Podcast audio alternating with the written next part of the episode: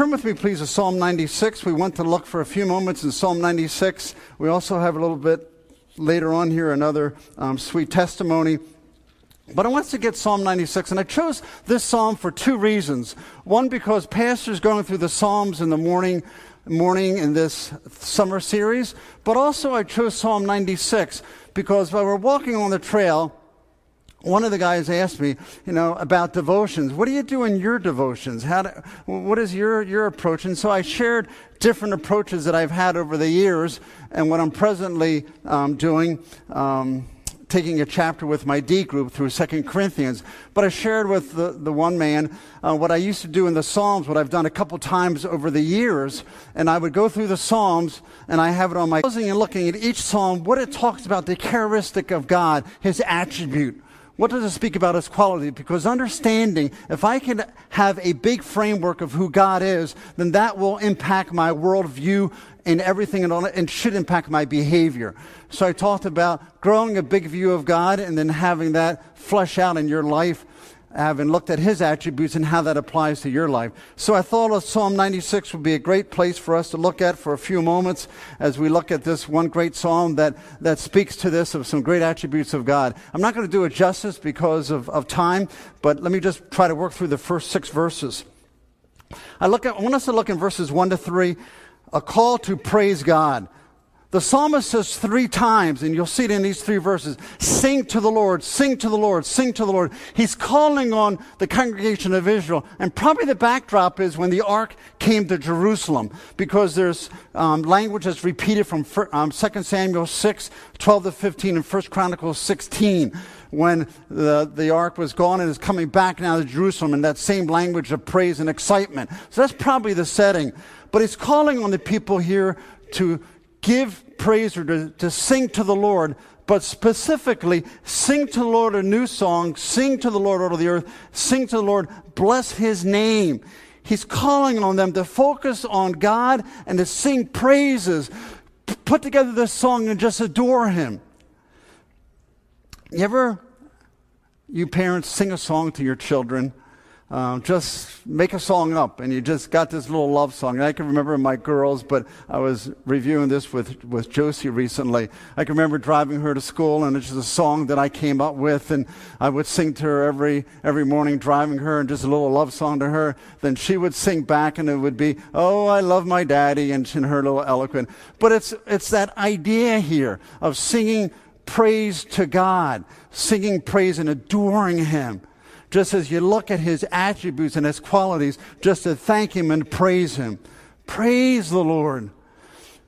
I enjoy the outdoors, as, as Tim said. Um, I wish we could have stayed longer at um, when we were up scrambling on the rocks or at Hawksbill Summit and just enjoy the beauty of God's creation. I think we stayed about an hour at some of those spots, but just to look and see God's creation and to, to see visibly what God's done and then allow that to, just drip into your own life and to think of God's blessings and what He's done um, for us spiritually speaking. Um, who is the Lord to whom we sing? I have this, I'll read it, just a, a fragment of it. God is Lord Almighty, omnipotent King, Lion of Judah, Rock of Ages, Prince of Peace, King of Kings, Lord of Lords, Provider, Protector, Paternal Leader, Ruler, Lord, ruling Lord, and reigning Lord of the universe. He is Father, He is Helper, He's Guardian, He's God. He's the first and the last, the beginning and the end. He's the keeper of creation, the creator of all times. He always was, always is, and always will be. He is unmoved, unchanged, undefeated, but never undone. He is light, love, longevity, Lord. He is goodness, kindness, gentleness, God. He is holy, righteous, mighty, powerful, pure, and faithful. And on the, the this poem or this writing goes, just adoring God for who He is, pausing and being reminded of God's character and God's person and how great He is. The psalmist says, Sing to the Lord, bless His name. But look how he focuses in here. He says, Tell of His salvation from day to day. But he's saying, Bless the Lord, um, praise Him, um, bless Him. This word bless means to, to give praise to. It's bless the Lord, bless his name. But what does name mean here was focusing on his, on his attributes. Um, declare, bless his name, declare his glory among the nations, specifically declaring his glory or blessing his name, looking at who he is and his quality. Slow down and think about God. Think of his person and just adore him for who he is. Think of his characteristics. Think of all of his, of his qualities. Yes, yesterday in Prime Timers, we often begin. Let's begin with praises. What would you like to give praise and thanks to God for? And one of the individuals mentioned, Well, I just want to give thanks to God's attributes, to God's qualities. As I just think about his person and his qualities and his attributes and how that impacts my life. That's exactly what the psalmist is saying here. Sing to the Lord, bless his name, bless his character, bless his perfections, bless his attributes, dwell on who he is. So slow down and focus on God and who he is. And he's calling on the nation of Israel to just give forth, but he moves on as he's reflected. He says, Now tell of his salvation from day to day. See, was vertical, and when you've thought long enough vertically, it's going to spill out horizontally and make an impact. Our belief ought to change our behavior. So, as our belief in who God is and understand His character, His name, and His qualities, He's now saying, announce. This, this, this word declare means to announce, to show forth. I mean, it means to, to publicly declare. So, He's, he's gone ver- vertically and now He goes horizontally. Bless His name, tell the nations about His name. If I were to go around the room, I think we have been saved many years, many of us. Some 40 years, some 35, maybe some longer than 40. The challenge is, is when you have been in love so long or known someone so long, you take them for granted. The psalmist doesn't want that to happen here. He's calling on the nation of Israel bless his name. Sing, sing, sing three times, and then at the top of verse 2, bless his name. Focus on who he is, and he's calling on them. He's, he's, he's appealing to them. Remember what God has done. Bless his name. Tell of his salvation from day to day. Remember his deliverance. Years ago, when our girls were small, I don't know where, where we came up with this idea, but to make a shadow box. And we made a shadow box that would be a public display of God's blessings in our lives, directly intervening. So the first box, there were nine boxes. The first box was salvation. And then we just had boxes here where we were in Yellowstone, actually. And Katie just running across the street I'm videotaping, and I because there was snow across the street, and I hear this shriek of this person and how car just swerved and how missed her. I mean, I look at just goes on throughout life, and then there was a, another box that Katie had when she was at the bottom of the pool, and I saw her down at the bottom. I dove in to rescue her. So she like had a, a, few shadow boxes, but just a point of remembering God's salvation and deliverance in our lives, His goodness, paying off medical bills that were beyond our reach, and on and on the story went. God's goodness in our lives. But here the psalmist is telling the nation, tell people of God's goodness in your life. Have a maybe Thanksgiving time, have a, we used to play Papa's game where we go around and just thank the Lord for the people there or thank the Lord for blessings in, in your life. Have a, have a Thanksgiving time regularly in our lives. This is what God has done. Tell of His goodness. Declare to other people. Be reminded of God's grace and of God's goodness in your lives. He says here, declare His glory among the nations, His marvelous works among all of the peoples. Do we often go back and count God's goodness, God's blessings? It's easy to look at pictures like this or to be at a place like this and you realize you're in the presence of some, someone greater than yourself. It's a little bit harder sometimes looking at the concrete around, but for me and maybe for some of the guys on the hike, it's just nice to connect and be reminded of God. And I'll often go back in my devotions and I'll think of the places where I've been of God's creation and allow that to remind me of how big and great my God is. But we don't need creation, we just need salvation to remind us how great God is. Tell of the nations. Be reminded. Tell the people of his marvelous works. Be reminded of God's grace to you. How many of you were once dead spiritually? Would you raise your hands? How many of you now are alive spiritually? Isn't that something to be reminded of that day when we were dead, we were lost in our sin, we were as deader than as dead gets? Um, we weren't alive, and yet God, in His grace, started to take away the blindness and called us to Himself, and it all clicked, and we cried out to Him for repentance. The psalmist is calling for us to be reminded of God's goodness and God's blessings. I've asked at this time if Tara would come and would like to, to hear her testimony. You know, we're, I'm blessed to be able to hear testimonies of people when they become members of our church, and we don't always get that opportunity. We were privileged to hear Justin's a couple weeks ago. Now we get to hear um, his better half. Hi, I'm Tara. Some of you know me. Um, I guess you would say that my salvation story is kind of your run of the mill, standard, everyday story. I got saved when I was six years old at my childhood church's vacation Bible school. Um, I was lucky enough to have um, two very godly and generous grandparents who made it their mission to make sure that I was at church Sunday morning, Sunday evening, and Wednesday for Pioneer Girl Club, which is kind of like Awana. And I was an overachiever even then. I had two sashes for Pioneer Girls because I had every badge in the book. Um, my parents made sacrifices for us to go to Christian school. So from seventh grade through graduation, I went to Gloucester County Christian School down in South Jersey.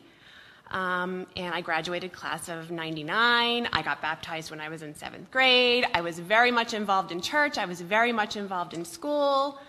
Um, and then I went on to Messiah College, where I studied theater and communication. And at this point in my testimony is where I became a statistic. And you're probably wondering what that means, but I recently read a study that from 2021, so relatively recent, that says that 70% of kids who are raised in the church end up leaving the church or their faith once they graduate high school. And you're probably saying, but she just said she went to Messiah College. How, how, did, how does that happen? Even at a Christian college, I had my worldview shaken, even by Bible professors. I remember one professor who was a Christian, claimed to be a Christian, and he said, maybe the flood didn't really happen. There's no historical evidence for the flood. And does it even matter if it happened? Because as long as you learn the lesson God wants you to learn from the flood, does that even matter? So I started to question, and, and my little bubble of my church, my school, my parents, didn't adequately prepare me to answer those worldviews as they came along, even the ones that were quote unquote Christian. Um, so I started to develop this mentality that, oh, long as you believe that the flood is real, I don't have to believe that the flood is real. And maybe this part of the Bible isn't necessarily true. And as long as we're all, you know, full of love and, and loving each other and God is love, and, and it was a feeling, it was what, what I now know is the postmodern view of progressive Christianity where you, as long as it feels good, God wants me to feel happy, right? So I, I, had the, I had the love, I had all the love in the world, but I was lacking on, in that truth that I needed. Um, I don't ever question my salvation when I was six years old. I know that my, my salvation was assured in that moment when I accepted Jesus as my Savior. But from college on, I kind of became stagnant. I did not grow. I saw religion as a bunch of rules that I didn't want to follow. I had freedom in Christ, right? So I did not grow at all spiritually in my 20s, I would say. Um, and then in 2008, my parents were invited by their church to go on a trip to Israel. And they asked if I wanted to come along, and I said, Oh, yeah, I love to travel. This is a great way to get another stamp in my passport. So I said, Yeah, sure, I'll go. I did not realize that God had bigger plans for me on that trip. And just like you guys on the Shenandoah trip, um, God really used that trip in my life to do a 180 in my spiritual life. Um, there's a reason that you take field trips to places like the Liberty Bell and the battlefields. History becomes alive to you when you're standing right where that action happened. And I stood in the Garden of Gethsemane. I walked the Via Dolorosa. I saw the garden tomb. I saw Golgotha. I saw Peter's mother in law's house. These places were real. And the Bible became alive to me like it had never ever had before. And and not only that, but we visited other places like Yad Vashem, which is the Holocaust Museum in Jerusalem. And I began to struggle with why did all this bad stuff happen to Israel, even from Genesis all the way to today? Why is all this bad stuff happening? And the reality of Satan's power became real too. Satan hates what God loves. So it makes sense that he's attacking it. And then it also made sense that he would attack me too, right? As a child of God.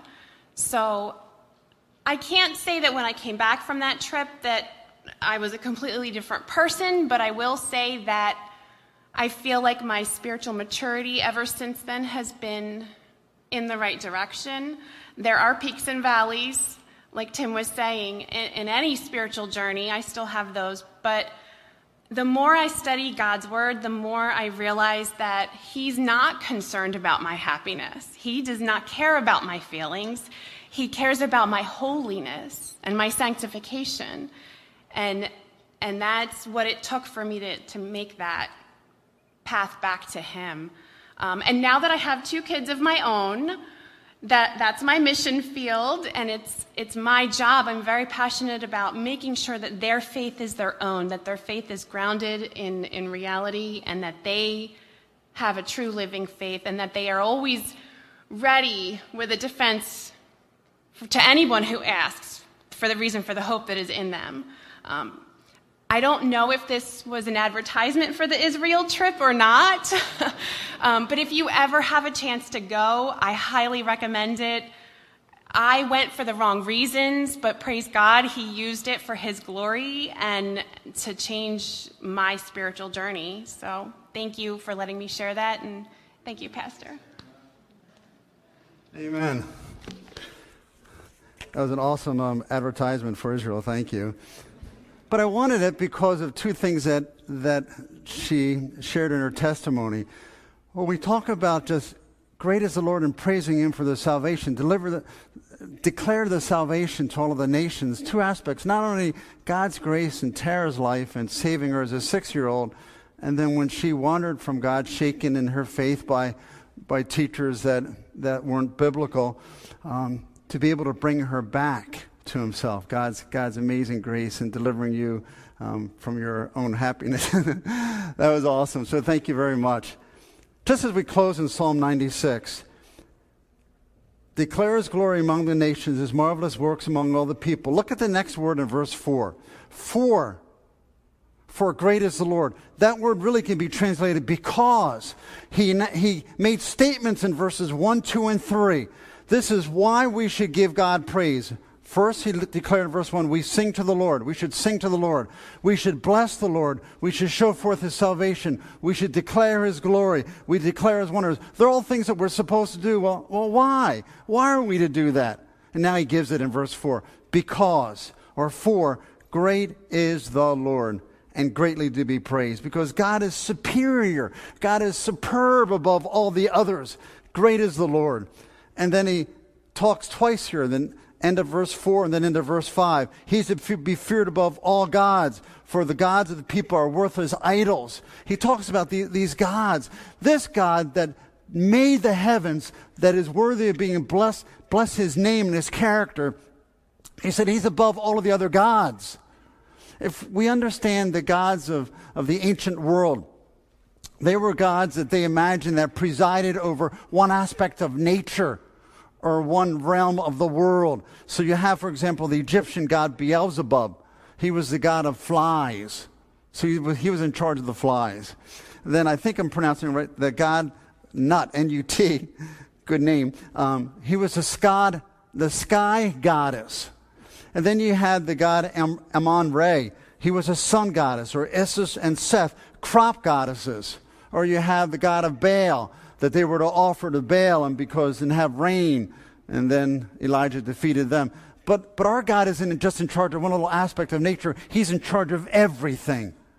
And the psalmist is declaring that he made the heavens. He has brought salvation to his people. He's delivered them. And then he pushes harder. For all of the gods of the people are worthless idols. Is that word idols can really be translated, they're nothing. The gods of the people, they're nothing. But our, our God is, is not a nothing. So make that into positives. Two negatives means that our God is a something. Um, God is, is, is, noth- is not nothing. God is something. God is the God of the universe. So he's just presenting to them be fresh in your minds what God has done. May we never wander far from that truth that I was once dead. Ephesians 2 1 talks about that for he who was dead in your trespasses and sins and now were made alive. That now not only am I made alive, but it's like God, it says in Ephesians 2, verse 6, I'm set aside in the heavens already verse 7 for the purpose of declaring his glory. God's done all of that in our lives. Great is our God. Let me just close with, with verse 6. Splendor and majesty and might are before him. Um, all of this belongs to God. God and his, his greatness and his majesty and his might. I want to close with one song, Indescribable in this song it just is adoring God as we look at nature. We look all around us at what God has done and His greatness and His beauty. You know, when we think of the universe, it's pretty amazing. And I had illustrations, but we're, we're, we're out of time.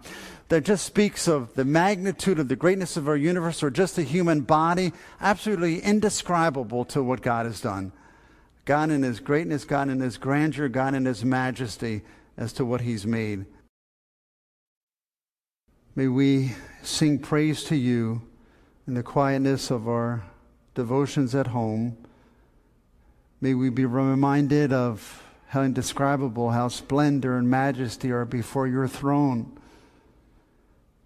That you've not only made all of the heavens and made us, but you've brought salvation to our very hearts.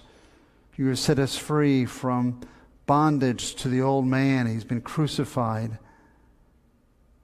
so that the body of sin might be rendered inoperative, so that we could be victorious and live lives of not enslavement to sin, but enslavement to righteousness, to holiness, bringing you glory.